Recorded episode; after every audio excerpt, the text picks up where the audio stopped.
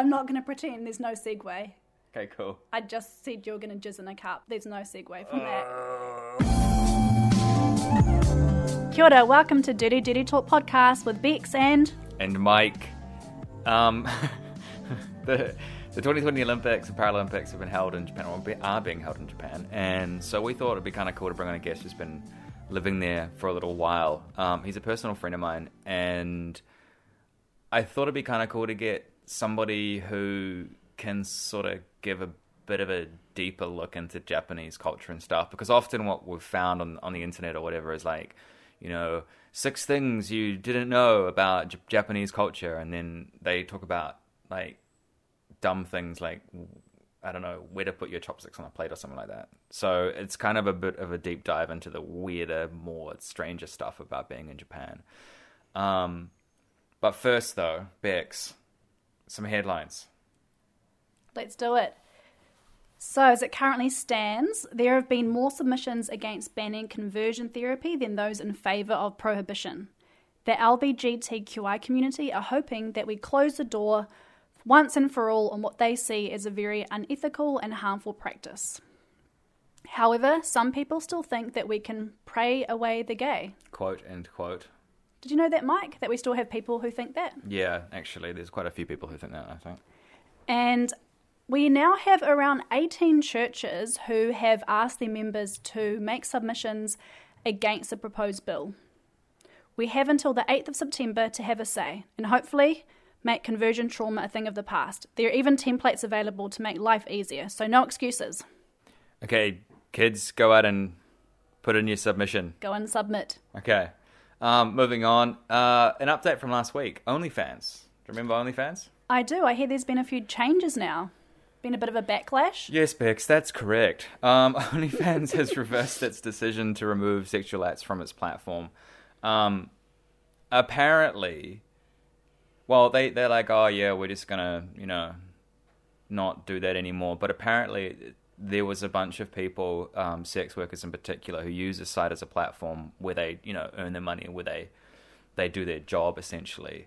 Um, and they said, look, if you take this this platform away from us, um, we essentially lose a, a, a safe, controlled space for us to do our job. I mean, you can kind of liken it to like um, another platform and then just losing all of your sort of income. So it's a pretty big deal for these guys. Right, so sex workers have now spoken out saying that this would be really harmful for them. Um, they wouldn't be able to use the platform anymore. So what's OnlyFans doing about it? Well, they they didn't. They've they've just kind of done nothing. So, oh, and by the way, like, this is not a full decision to reverse it. They actually only suspended its its its um its decision on this. So basically, they're kicking the can down the road. okay. Um, I mean, it's a step in the right direction. But I also read about people um, in the industry going, look, we would like some sort of um, resolution to this because while we kind, I mean, it does affect their livelihood. So um, while OnlyFans is like, yeah, we're not going to ban it quite yet, maybe, possibly, uh, you know, people still want it to kind of move on and, and, and, and have a more sort of concrete decision on what's what's going to happen sort of moving forward. So Okay. Well, while we're on the topic of boobs, subtly, but now not so subtly. it's a great segue. let's talk about big boobs in Tanzania. Let's. So I don't know if you heard this, Mike, but in Tanzania, their first female president, Samia Suluhu Hassan, last week spoke about their women's football players, saying that their flat chests were making them unsuitable for marriage. So, um, just clarify this for me. So, what the president is saying is that if you have a flat chest, like some of their female football players do, apparently, I wouldn't know myself, but apparently they do, well, they're going to find it very hard to find a suitor because men don't want to marry women that don't have big boobs in I mean, Tanzania. this is true. Everybody knows this. I'm I am being sarcastic, by the He's way. being if I get sarcastic. if I get people harassing shoot me, Mike. Yeah. So sarcasm's the lowest form of wit, but whatever. Anyway, So here's a fun quote from the president. She said, If we bring them here and line them up, for those with flat chests, we might not think that they are women. So just like just so for context, um, Samia Suluhu Hassan is, and I read this as well, right? So she was at like a, a ceremony or something, giving away some stuff, some medals, or I don't know, and then she was speaking about um, some of these football players, and she was speaking to a crowd of mostly men and said that quote, right? Yep, and then she also went on to say to the crowd of mostly men, like you said, that the life of marriage is like a dream to them, and by them she means the female football players with flat chests. She goes on to say, because even if one of you here takes him home as your wife, your mother will ask if they are a woman or a fellow man. Yeah. yeah, so um, that's Cool. that. Yeah, yeah. Very cool, but not cool. No, it's not cool at all.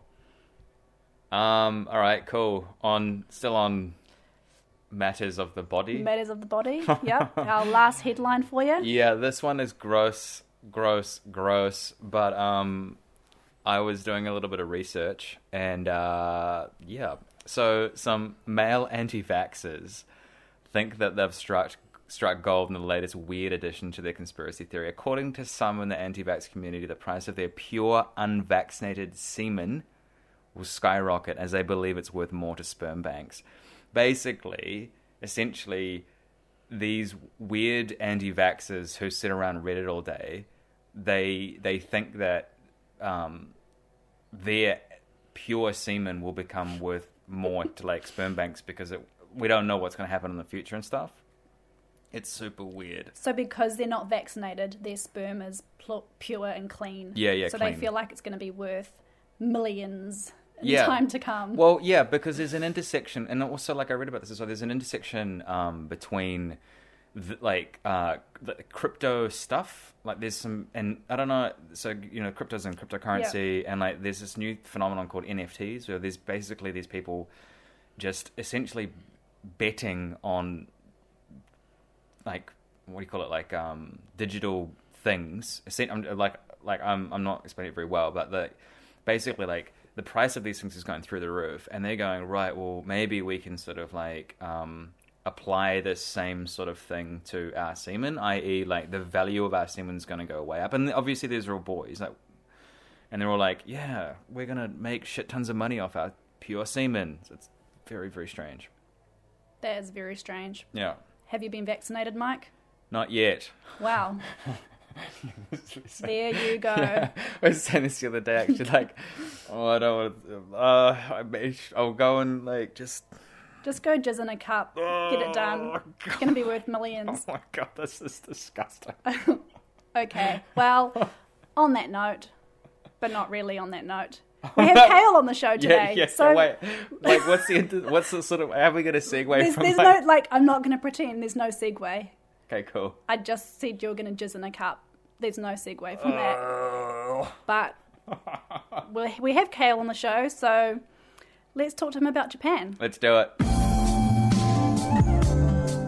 Kale has been living uh, off and on in Japan for over 12 years, was married to a Japanese person, has worked in multiple different places, and has a unique view on living there. Kale and I met while, whilst, God, get it right, Mike, um, working in a bar in the northern city of Sapporo. He joins us now. Hey, Kale. Hey, man. Hey, Kale, thanks so much for coming on the show. My pleasure. Hey, so look, I've never been to Japan myself, but in the West, there is this kind of like allure to Japan and its culture. And I'm wondering, what was it that drew you to Japan in the first place? And did all of those things come true? Um, so I'm trying to think about when I actually kind of was really interested in it. I think it's the, the as far as I can wind the clock back, I think it started when I was maybe nine, eight or nine, and I was all, like watching. I think, uh, of course, about like my generation kind of does with all the the anime, the Dragon Ball Z, the Pokemon, and stuff like that, and it's kind of just love that kind of stuff. I think that was my first introduction to Japan, uh, and then we had an exchange student when I was about 10 or 11 and he came and stayed at our place for about a week. And uh and he kind of introduced me to a lot of uh you know, just japanese culture and stuff like that. And i think that kind of planted a seed. And i was never really it was not, not really something i thought about um, up until i was about 17 uh, when i first came to japan. Um, so in Australia, we have a thing called schoolies. So after you graduate grade 12, um, all the kids go to Surfers Paradise and go there and party. And Right. I, at that time, I, I couldn't think of anything worse. Yeah. I was just like, Yeah. fuck that. So Yeah. I just went totally left the center of that and just, I'm like, well, I'm going to Japan. It was the first time I've been overseas by myself. Wow. Um, so I went to Japan for 10 days and I just fell in love with it. And then I, I came back again when I was 19 for a few months. And again when I was 21, I think, to do a working holiday visa. Um, and then again when I was, well, maybe four years ago um, to study Japanese. And here I am. wow. What is it that kept drawing you back, Kale? It's hard to say. I mean, I think, and from myself and from everyone, like all the, a lot of the other expats that I've spoken to, too, you, you, no one really intends to stay here. Hmm. Um, so it's more just for me. It was just I, I don't know. It was just I just got swept up in this current, um, and I just you know uh, it was just like a wavelength, and I just ended up falling into these circles of opportunities and people that I related to and all this stuff just kind of ended up happening. And I never really felt at home in Australia in a sense or where I was at the time. I just, it just didn't, just didn't sit with me. And coming to Japan, I could really just, I don't know, just, it was just a totally different world. Um, and, you know, I, it's hard to, it's hard to put a pulse on but I, I just I just fell in love with it. And after meeting my girl here too, um, you know, she was kind of tied me here in a sense. Um, but then uh, you know, learning the language and everything too was a total game changer. It kind of opens up a lot more doors, and yeah, I just I just I don't know, I just fell in love with the place. So um, let's uh, we'll come back to that stuff about um, those things that you loved. But before we do that, I, I just want to get like sort of stuck straight into the deep end about sort of Japanese culture because you've been there for a while.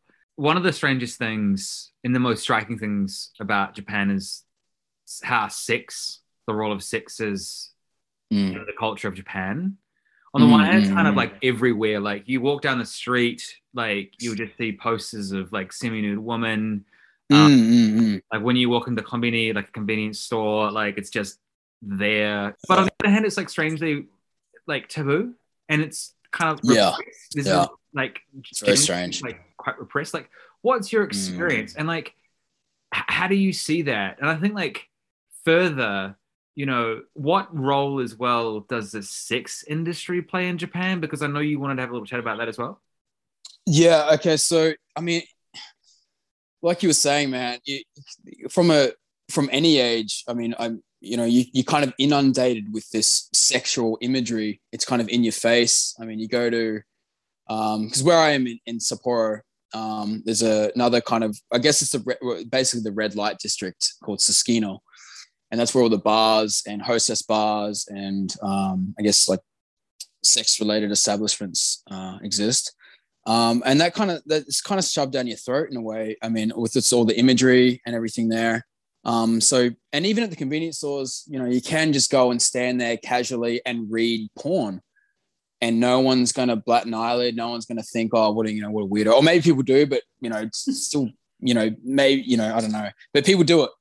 Is the point. Um, but also there is that kind of taboo thing there where where I do think there is a lot of repression here, and even like with sex ed, like um, a lot of Japanese people don't the the way they discover about sex is through pornography, and that's part of the reason why the Japanese porn industry is booming. Um, and I think there's a lot of, I mean, obviously, like to get into the weird, I mean, Japanese sex industry, man, there's so many weird fetishes. You, I mean, just, I mean, for example, I mean, you can go to, there are convenient, uh, not convenience stores, uh, vending machines where you can buy used underwear. That's a thing, Uh, right? Like you've have you right. seen it before? I haven't seen it, man. Like, I don't think they're in Sapporo, but I, I know they definitely exist in Tokyo, probably Osaka. Have you seen them? I've seen underwear. Like I don't, know, Right. I don't know if it's used or not. Oh, actually, when I was in, um, I think it was again Donki Don Quixote. Yeah, yeah. You could buy like this underwear that had like a scent, and it Yeah, like the fl- yeah, yes, yes, yes, yes. Yeah, I've yeah, seen so you- those. Yeah, yeah, buy- yeah. you could buy like teenage girls scented underwear, No. and it was like yeah, it was like like ten year old boy butt sweat flavor Yes. or something. no, no, It's, it it's was like- fucking weird, man. That's Yeah. so weird. You could buy like It's so strange. you could buy um you could buy uh what was it like girl after like sports. what? Yeah, yeah, yeah, yeah, yeah. It was fucking disgusting. This is so weird for me. So you guys are saying sure. like that people aren't like kids aren't really learning about sex ed in school, yet you have all this stuff that they're exposed to, Mhm. like in a Absolutely. It's it's it's a paradox. It's very strange. And and beyond that, what I find even more strange in the thing itself, because you know, fetish, okay, you know, to each their own. But the fact that there are probably factories designated to making these products, Far out. that for me boggles my mind. It's like, okay, so wait, the, what do they have a bunch of scientists sitting there? Okay, okay what is a what does a 10-year-old girl's, you know, s- s- you know, That's right. Someone ass said, sweat smell like after a big yoga session. It's very fucking strange, man. Oh, Like I don't know if you have the answer to this question, Kale, but it's yeah. yeah. just going to premise it. But, um, like, I'll do my best. yeah, yeah. Um, but like with your experiences, like you've, you know, you've been married to a Japanese person. You've, um, I'm sure you have friendships with Japanese people. How do you think this Mhm, kind of sex industry, like, and repression of sex, like in schools and stuff, how do you think that impacts on people? It's, it's hard to say because I think on one hand maybe they're repressed, but on one on, on the other hand maybe they're really not because it is kind of it isn't. So for for example, Japanese aren't Christians, so they don't have so even with such things as fidelity and stuff like that, it's not as it's not as a taboo subject as it would be in a Western culture. So what I'm saying is um, there are a lot of these sex, sexless marriages in Japan. That's pretty common. very common. Although it's not, Very, very, it- yeah, right. But it's not necessarily sexless. It's just sexless in the sense of, you know, within the relationship. But a lot of time, the partners are getting sex or or their gratification through other means, where whether it be through, uh, you know, soapland or you know any kind like host bars for women. Um, But do you want to? Do you just want to really quickly just like um talk about like Soapland and Hostess Bar Mhm. in the industry? Yeah, sure, man. Yeah, so Soapland is a place where you can go. Uh, from my understanding, I've never been to a Soapland myself, but it's a place where you can go uh, and get bathed by a woman or women uh, that would just essentially just bathe you down. And I guess um, I don't know how far you can take it. I think Ah. it probably depends on the I individual you can take it pretty interaction. far. I mean, I reckon, Even I reckon pretty far. I reckon I as far think- as you want. yeah, yeah. And- Yeah. and ho- and Hostess bars. hostess bars are essentially places that you go to and well hostess bar and host bar same thing except hostess bars for women host bars Oh, yeah, uh, yeah. Uh, men working there um, essentially you go and a lot of them are themed so so say and, and there's a place in japan where they're uh, essentially guides. So you go there and say oh, okay well i like nurses or i like stewardesses or i like you know this or that. And they will accommodate your desire. And you can go there and like so the whole place will be you know you know hospital themed or whatever. And all the girls are dressed in nurse outfits. And go there and talk to them and drink to, with them. And um and that's basically it. So essential and sometimes you can you can touch and everything um but predominantly it's mainly just there to um to talk and drink with this person This is this So- is something, this is something that's really really interesting. So the thing about these hosts or hostess bars Mm. is that you've got you don't actually it might be completely like asexual sort of experience. Right. What you do Mm, yeah yeah yeah to go and like hang out with somebody essentially. So you go there to like what you do is you buy them drinks and you da da da Right. da like all the drinks are like hideously overpriced and they like trying to get money out of you in that way. But there's never any touching or some of them, some of them there are.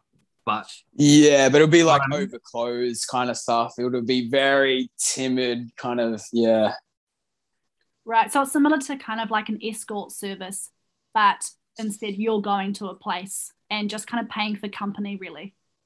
Pretty much paying for. Yeah, just exactly, just paying for someone to drink with you that is of the opposite sex. That may I know. Uh, I guess it kind of it really does accommodate for people that maybe have lack of confidence in going and talking to a you know someone of the opposite sex at, a bar whereas you know with a hostess bar or host bar you can go there and talk to them without any fear of judgment um, and just sit there and, and just conversate with with this person and a lot of times like a lot of these hosts and hostesses like you know of a higher caliber they are making money man. Like they are really yeah. they are making money. Like it's all and, and obviously it's mutual. I don't think there's any like kind of prey or predatory element there but they are kind of essentially manipulating your desire. That is really really interesting. You said before though that you haven't been to any of these kind of places. Why not? Oh i absolutely have.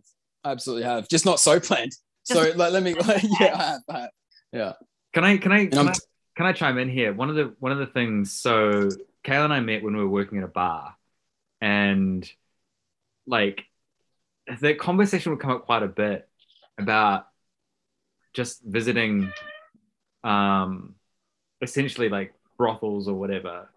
It's like super commonplace. It's right. really, really yeah. normal. And like we actually had um, a, a regular customer who'd come into the bar, and I remember you were you weren't working actually happened a couple of times. And he's like, "Hey, let's go to the thing. Let's go to the like." Everyone's like super honest and like open about. Oh yeah, yeah, yeah, yeah. He's yeah. like, "Oh, well, I'll take you down to the local thing, like That's right, yeah. or something." And it's like, yeah, interesting. So it sounds like it's quite like public and open. Like, is that the? It's same? totally normal. Like, yeah. what about in in partnerships? Like you were saying before, that fidelity mm. isn't so much like a concept that's really like tightly held on to. So a partner's mm-hmm. kind of like aware that maybe their their partners are going to brothels or going to these places. Yeah, yeah, I would say so. I mean, but it, again, it's one of those things that's not really necessarily spoken about. Mm. Um, I think most people probably have a little bit more tact than that. They're going to sit there in front of their partner and be like, "Oh yeah, went to this awesome escort place the other day, right?" You know, blah blah. But among friends and among even just public, among strangers, it's pretty commonplace it's not unusual. I mean, it's it's definitely not taboo. It's pretty normal. Um, That's super yeah. interesting. Okay, well, talking about things that are taboo, something that I've heard, and I don't know if this is true, but I've heard that it's really taboo in Japan to have tattoos. So I kind of wanted mm-hmm, to mm-hmm. see if that was true. Um, and I also wanted to know what else is taboo in Japan. Well, in ref- like with tattoos, um, Jap- traditional Japanese tattoos are called irezumi, and usually they're uh, reserved for, or not necessarily reserved for, but they uh, they have like an image or a stigma uh, with with the Japanese mafia, the yakuza, um, and usually they are hidden. So essentially, the difference between a, a irezumi and a tattoo is the tattoos are for show, mm. and irezumi are, are ones that you hide. So um, so uh, you, you will see Japanese people with tattoos, not that common, but usually if you can see them, it's not, you know, maybe they are a musician or they're in the tattoo industry itself. Um, so it's, but again, it's not super common. But, um, you know, but if you're covered in tattoos, then you can't really get into public pools, onsens, you know, the hot springs, um, wow. even gyms. Gyms, you can't train at a gym if you've even even showing a tiny little bit. In fact, I was I was at a restaurant. This is quite a few years ago. I was at a restaurant. Um, uh, it was kind of a, a, little bit more of expensive kind of thing. I was with my ex and her family. Um, it was a very traditional Japanese restaurant, and I went to the. I think I went to the bathroom or something, and then I came back to my booth where at, and like the, the waitress came up to us and said, "Oh, excuse me, like when you when you go to the bathroom, do you mind if you like cover your tattoos? And I was like, look, what do you mean? They're like, oh, you know, you ha- can you please cover your tattoos just for you know whatever? I don't know. But it's it's very strange. Like even like clearly, I'm not a member of it, you know, of the of the yakuza. but even so, it yeah. But yeah. even so, it doesn't it doesn't matter. It's just that stigma. But I think um, you know, people are getting a lot more used to, it, especially if you see it on a foreigner. And I think um, there's probably still is that stigma in some circles too, and you know, just with that public consciousness. But for from from my experience, it's more it's more intrigue. People just you know, it's a good icebreaker.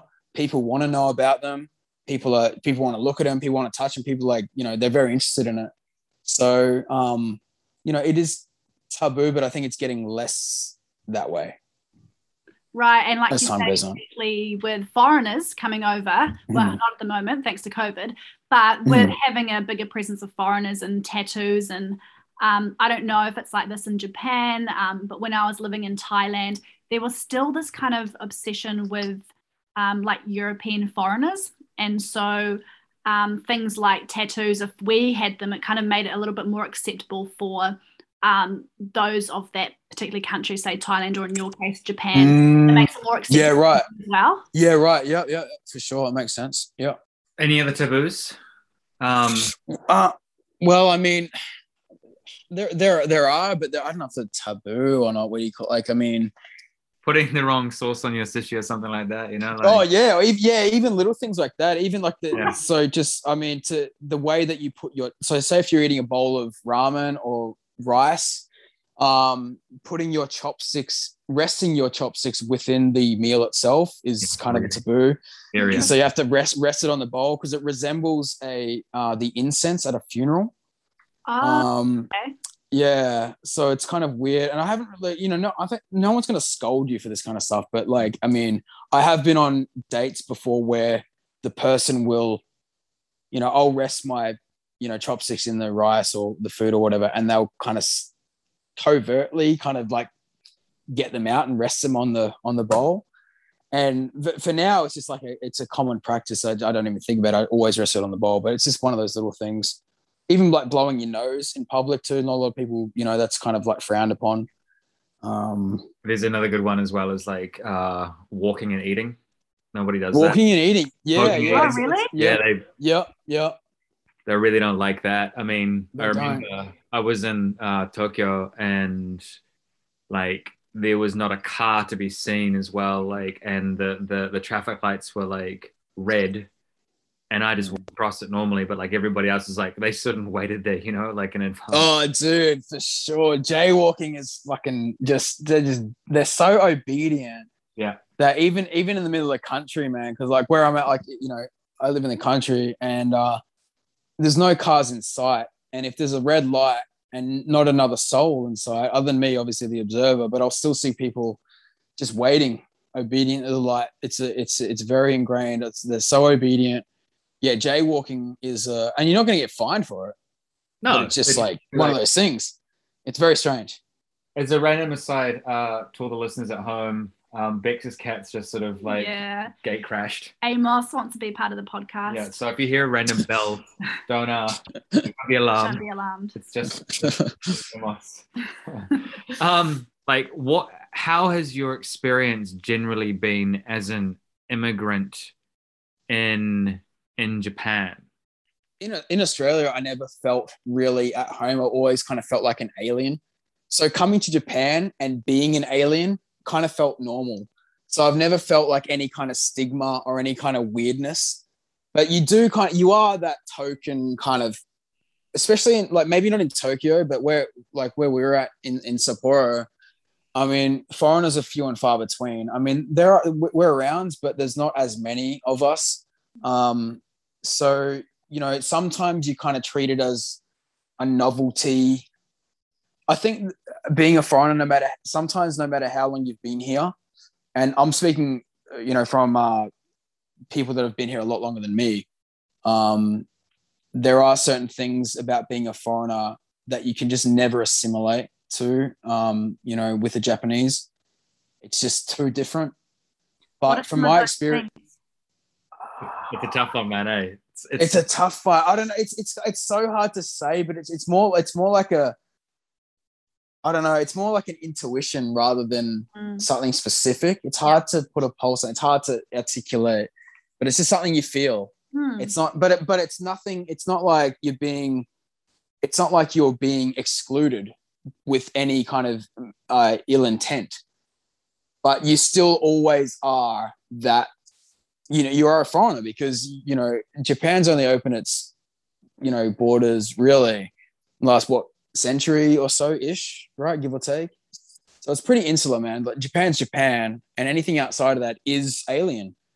And so and I but I think like Japanese people they're very intrigued, uh, and that's the thing too. Sometimes they do treat you like a different species.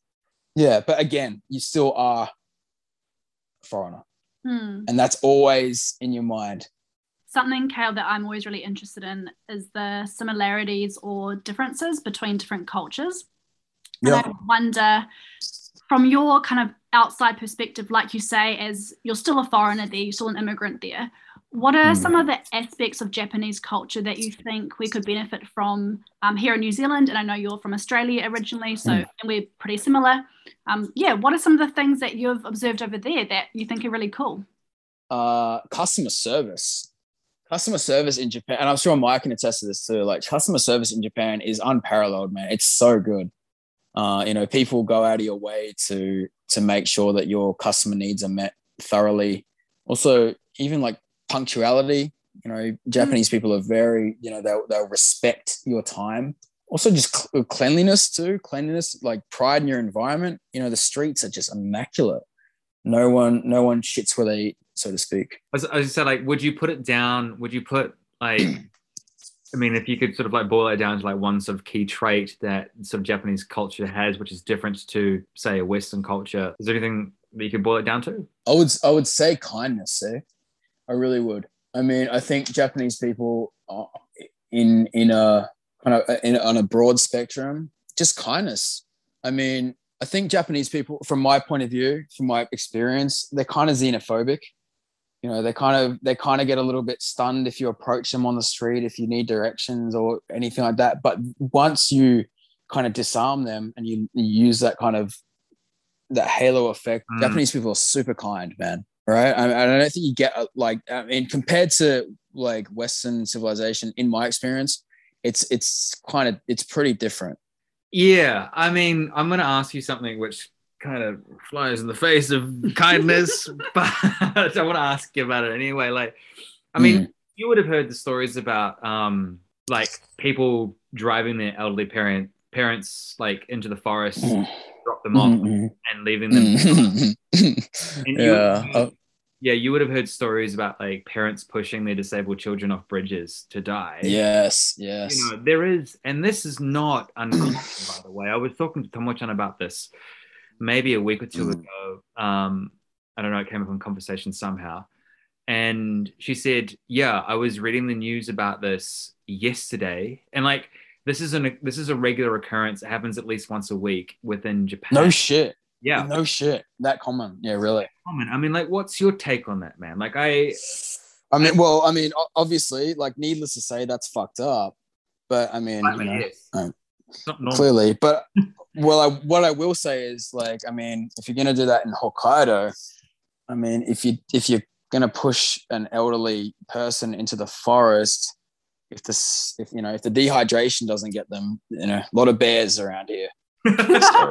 So, Funny. So- obviously, Supposed to get to minus 20 in the winters yeah, it's This is really interesting Oh. because just randomly, I was watching a documentary a couple of nights ago, and it was talking Mhm. about like the context of Paralympics going on at the moment. Um, Mm, mm, And yeah, like Mike's saying, Japan's treatment of disabled people, and that was really new. mm, That's not something that I knew about before. what are, what are they saying mm. They were saying um, that if you have a disability, that you're basically excluded from society. Um, you can't get jobs. It's really hard to Really? connection. Yeah, like Mm. end up becoming more impoverished, um, living in really terrible conditions. It was really sad. Okay, so I want to do a bit of a full circle, Kale. And if you could sum up, like, in a sentence, what is it that you love about Japan? And if you were to leave tomorrow, what would you miss the most? I love. Oh man, it's a that's a tough one. I love just being able to be a freak here and go unnoticed. Uh, maybe that's a strange answer, but I mean, from my person, that's yeah. I mean, and that's kind of, I guess, what I'd miss the most too. Well, I've just bought a house, and I've been living here for the last four months, kind of in solitude, just like as a sanctuary, like kind of a you know, talk about social distancing. Like I'm epitomizing that right now, just being here. I don't know. I think I guess maybe miss more of the tranquility here, as opposed like if I was going to go back to Australia, I would say you know that's what I can compare it to. Yeah, Japan's quite tranquil in compared to Australia. I think there's a lot of um, it's more calm. It's more serene here. I, I, Yeah. I, I, I mean, I, I, I can totally see that. You know, and, the, and the, again, like the funny thing is, everyone was like, "Ah, like lights and robots and shit." Like, no, no, no, Mm, nah, not even. not even a. Bex has got like a few things that she's been googled. Um, I'm keen. Let's hear it. yeah, As I said, I haven't been to Japan, so Yeah. I googled, and I have a short list of apparently some weird things in Japan. So Okay. what I'm going to do is I'm going to say it, and then I just Mm-hmm. want a quick fire response if you have any. Okay. Okay, it can be one word or a sentence, completely up to you. Okay, Okay. let's go. Drinking culture. Drinking culture. Uh, omnipotent. People love it. Yeah. Love it. Weird vending machine. Uh, yeah. I mean, you can, f- uh, you know, if you've got something that you like, you can pretty much find it. So, so machines have basically anything like. pretty much. I Yes. wouldn't Yeah. be like, I wouldn't be surprised. okay, ridiculously expensive fruit. It is expensive. Fruit here is kind of crazy, actually. You know. Well, I mean, aren't there? They, they, they have competitions of uh, watermelons and stuff. Some of them go for like ten grand. Right. Mm, yeah, yeah, yeah. Yeah, it's fucking crazy shit, man. Like, but even like just in general, you know, at supermarkets, you know, apples are like, you know, you can get like five dollar apples, and it's not really unusual. So it's pretty expensive. I think I saw like a two thousand dollar peach one time. Yeah, right. I mean, all that kind of shit. What the fuck, man? Like, you preserving these in formaldehyde and just keeping them as is? Like, I don't understand it. But anyway, Are vegetables yeah. like cheaper? Uh they're cheaper than fruit, but yeah, cheaper than fruit for whatever reason. Interesting. Okay, tell me about crazy toilets. De- defi- define crazy. What do you mean? Well, like the rest of the world looks at Japanese toilets and like, what the fuck? Why do you have so many buttons? How do I use this thing? Oh, like all the like the bidet kind of thing and stuff. Um, Squirty thing. Do I you, haven't really. oh my god! Oh my god! Kale, we, did we have this conversation? Did you do you use the bidet? I don't use it, but I have. Oh shit! Okay, okay. yeah. okay, I'm gonna like jump in here a little bit. So a friend of mine- a friend of mine, we were talking over the winter, uh, Northern Hemisphere time, so six months ago, and he's like, "Ruddy, ruddy, rah, ruddy, ruddy, rah. Don't you just love it when you use a bidet?" And I was like, yeah. Right. "This is by the way," and I was like, "Wait, what? You use the bidet?" He's like, "Wait, you don't use a bidet?" And he was like, "Are you serious? You don't use a bidet?" And I was like, "That thing's disgusting. I would never shoot like a my asshole. Like I'm not gonna do it." Okay, so and we like we banter this back and forth, and I was like, "No, it's just I'm not gonna do that." And he's like, "You save money on toilet paper. It feels good. Ready, ready, rah, ready, rah." And over the like subsequent sort of like few months, he's like, "Okay, so I've been talking to my friends about this, and apparently like nobody uses the fucking bidet. I'm the only person who uses it."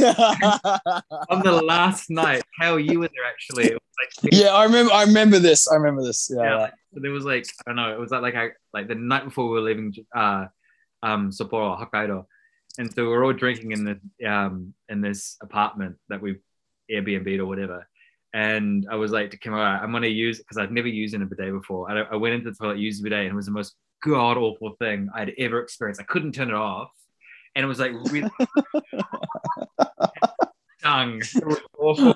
I- and I, I came out, I came out, and I was like, Kim, what do what the fuck, man? Like, how do you? Yeah. What the fuck, dude? I'm kind of Right. Concerned that it stung. It shouldn't sting. no, man. no, no. And he's like, oh, it should be like gentle on your Yeah. thing, and then you should like use this. I was like, no, that was awful. Never used it. But anyway, like, yeah, another random story. So yeah. Anyway. Saves on toilet paper, which is a good thing in New Zealand at the moment. Yes, yes, COVID stuff. Yeah. Yeah. Right. I've also got here KFC Christmas. Yeah, so that's a weird one, hey. So it's like so Japanese people uh Christmas isn't necessarily uh Christmas in a western sense. So the, the a lot of the tradition is to go to KFC, buy a bucket of chicken and eat that. And it's very strange. And you have to pre like if you if you're gonna go on Christmas Day and just think you're gonna get a bucket of chicken, you're sorely mistaken, my friend. You have to order it. You have to You order. have to order. You have yeah. You have to pre-order this shit. It's fuck. It's an event, man. It's weird. So. And and you ask a lot of Japanese people to like, oh, okay, what's you know why are we celebrating Christmas? They have no idea, and you say, well, oh, it's because of Jesus Christ and yada yada, and like, they they don't even know. It's like, well, you know, I've never met Jesus in person, but I know who he is. And a lot of people like here don't, man. They just they have no idea. It's just like, yeah, it's a place, a time where they can eat chicken and hang out with family. So you know, it's very strange, but that's so that's funny. But I kind of Yeah. I kind of love how they've just made their own tradition around it, and they're like, you know, Oh, what? me too. Oh, it's awesome. KFC on Christmas. Yeah. that's awesome. This next thing I'm really interested in, um, and I'm kind of hoping that you're going to say this isn't true, but I heard that people eat whale at school. Uh, I don't know about school, but they definitely eat whale. How common is it? Um, I mean, it's not everywhere. It's not like it's not ubiquitous, but I mean, you can definitely find specialized uh, restaurants and you know sushi places that that serve whale for sure. It's not you- uncommon. Have you eaten whale? I have. I'll- tried it uh, two or three times. Um, but yeah, I mean, but there's definitely people that like it. There's like whale bacon and, and you know, Whale bacon. but yeah, which is actually that's pretty good. I won't lie. But I've I've, I've tried it once, but I you know, uh, but it's you know it's definitely around for sure. But it's not super common, hey. Like even most sushi places don't have bacon. Like your standard sushi place won't have bacon. It's more specialized. Okay, what are love hotels? Love hotels. Uh love hotels are uh little kind of apartments where you can go or little rooms that you can go to with either a lover, hence the name, or um someone that you may have picked up at a bar or someone that you maybe even even a lot of escorts use these too. So it's a place where you can go to um, in a. You don't have to. Usually, you don't have to deal with any staff. Um, you go and there's like a. Uh, it's, it's there's like a, a a board where you can pick your room and you uh, go to the room and place your money, insert your money in almost like a vending machine for rooms and you go in there and then there's you know love hotels are actually quite beautiful there's like and they're very cheap you know $30 you know a night you can stay for a love hotel and it's got a beautiful double bed nice lighting spa um, and spend the night with um, with someone and they're very common and they're very discreet And talking about hotels, we're going to move into houses. Is it true that houses are cheap to buy in Japan? uh, compared to you know the western world absolutely for sure i i think too that it does depend on location but you know out in the country you can find houses for a couple of grand All i mean they might not be they, they might not be livable but they are houses um but even even ones that you can inhabit they're they're pretty cheap very cheap actually Very, very cheap places. So I know like people have gotten apartments for 30 grand New Zealand. Wow. So very, very, very cheap. yeah yeah yeah yeah super cheap man super cheap Yeah. I mean, um, we own houses next to each other. So um, and our place is like next to nothing. And your place is also cheap as well, right? Big Yeah, place. for sure. I mean, absolutely. I mean, eh, you know, even, I guess New Zealand's probably similar in terms of the market for housing to You Australia. know, like 900,000 for the average house in this country. So, you know, Australia's probably the same, right? Or maybe a little bit cheaper in Australia. Yeah, yeah, nice. Mm. Yeah. But like, just like here, like, me, no, ch- but even like a lot of because you know, Japanese people like even like for them owning a house is a pretty big thing because their wages are a little bit lower and stuff. You know, some people don't really dream of owning their own house. Yeah, but I mean, I guess that's one advantage of coming here as a foreigner, especially if you have savings and everything. It's it's it is kind of a little bit easier to to purchase a house here. And lastly, I want to know what's the best ramen? The best ramen. What's your Man, What's I mean, if you were like, okay, let's say for example, I'm gonna do a stopover in Tokyo for the for the for the night. That's never gonna happen in the next five years. But let's say anybody traveling um, was gonna have the night in Tokyo and they were gonna go out for ramen for one, you know, and then you had a recommendation of the best ramen. What would you? What would you? What, I, don't, I don't have one in Tokyo at all. I've like I don't, no, in like the favorite style of ramen. oh, I like spicy miso. Spicy miso is the way to go. All right, miso ramen. Nice. nice. Yep, Spi- spicy miso ramen. That's that's that's the bomb.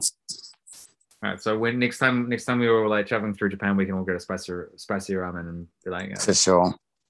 Yeah, man, I'm super keen to visit. Hey, Kale, it's been so good to have you on the show. It's been really interesting, especially for me, having never been to Japan. So thank you so much for sharing some of your experiences, eh? My pleasure. That was awesome. cheers, mate. All right, man. Later.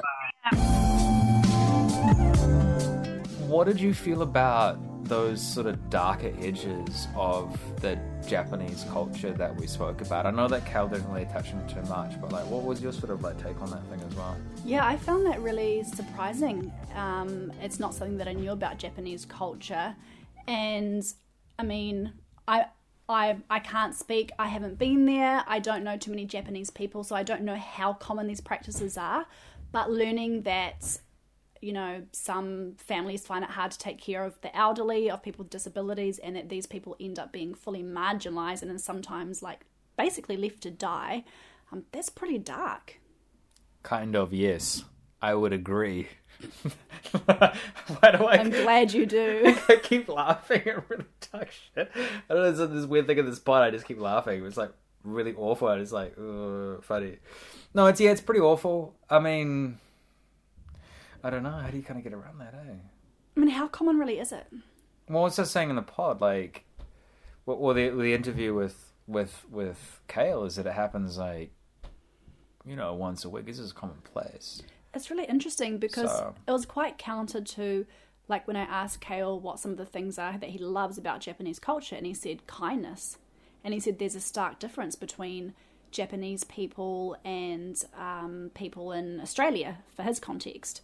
So, like, I find that hard to kind of um, reconcile that you have a culture that's very kind and caring towards others, but then at the same time, they are leaving certain people, certain sectors of society to fend for themselves and die. Yeah, it's uh, it's kind of crazy, eh? And I like here's one thing that we didn't quite touch on as well was the role, the role. That sounds that's a bit of regressive, but like the the way that women are treated in Japan as well, which is there's a massive disparity between like wages, um, between women and men. There's horrendous amounts of like sexual um, abuse and assault. Um, here's a random quick fact. Do you know that every cell phone that you buy in Japan, the default setting, and you can't turn it off, is when you take a picture, there's a little click sound. You know, a little click, click, the shutter sound? Yes.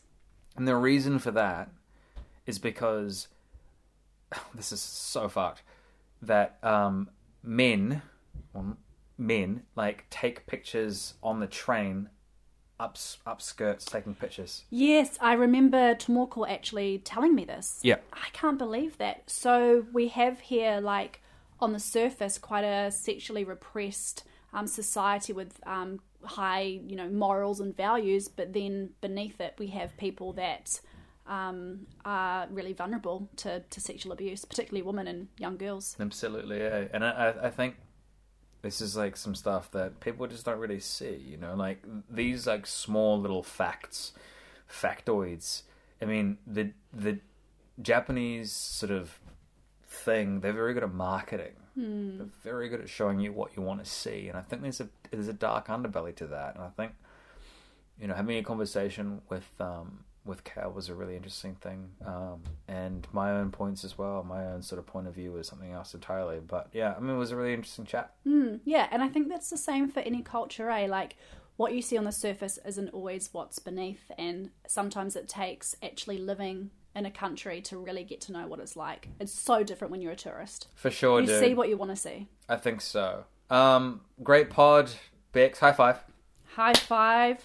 Thanks again for listening to Dirty Dirty Talk podcast, and don't forget to subscribe. and other stuff. Hit us up if you've got any feedback and whatnot. Be cool to hear from Yeah, you we want to hear from you. We want to know what you want to listen to. Yeah. All right, guys. Bye bye. Kia ora.